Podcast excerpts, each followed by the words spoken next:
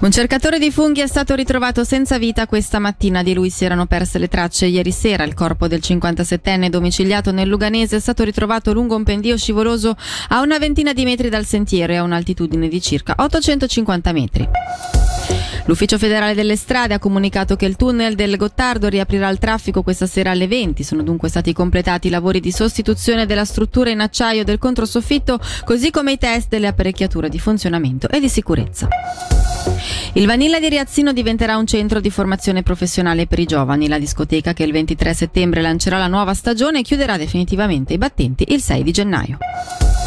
Una giornata per festeggiare l'ottenimento del marchio di parco naturale regionale, quanto viene proposto domani ad Augio, in Valle Calanca. Sentiamo la collaboratrice scientifica del parco, Marina Martinali. Abbiamo lavorato quasi quattro anni per raggiungere questo importante obiettivo, quindi siamo molto contenti. La giornata ospiterà ancora un mercatino, visto che si tratta della festa degli alpigiani, quindi della festa dei formaggi d'Alpe. L'abbiamo ingrandita e trasformata nella festa per la sognazione del marchio.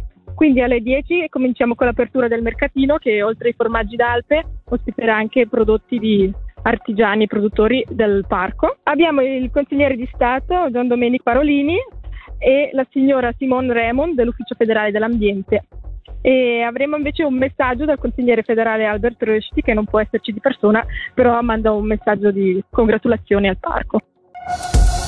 C'è una buona notizia per l'Hockey Club Ladies Lugano dopo l'arresto del presidente della società che comparirà a processo per numerosi reati di tipo finanziario. Il club è riuscito a trovare i fondi necessari per prendere parte al campionato. Il debutto delle bianconere in campionato avverrà sabato 23 alla Corner Arena contro il Davos.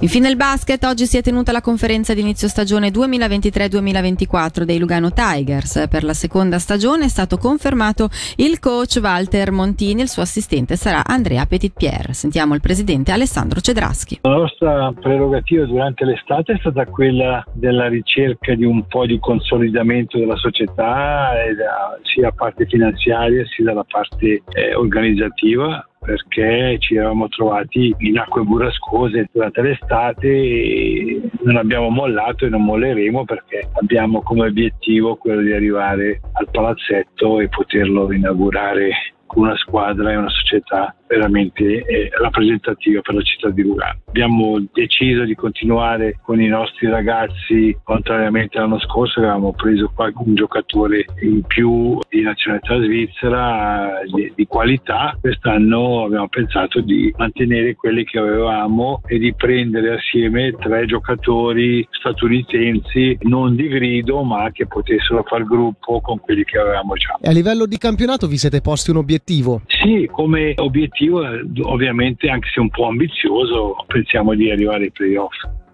L'informazione di Radio Ticino per oggi termina qua, la redazione torna domani a partire dalle 9. Grazie per l'ascolto e buona serata.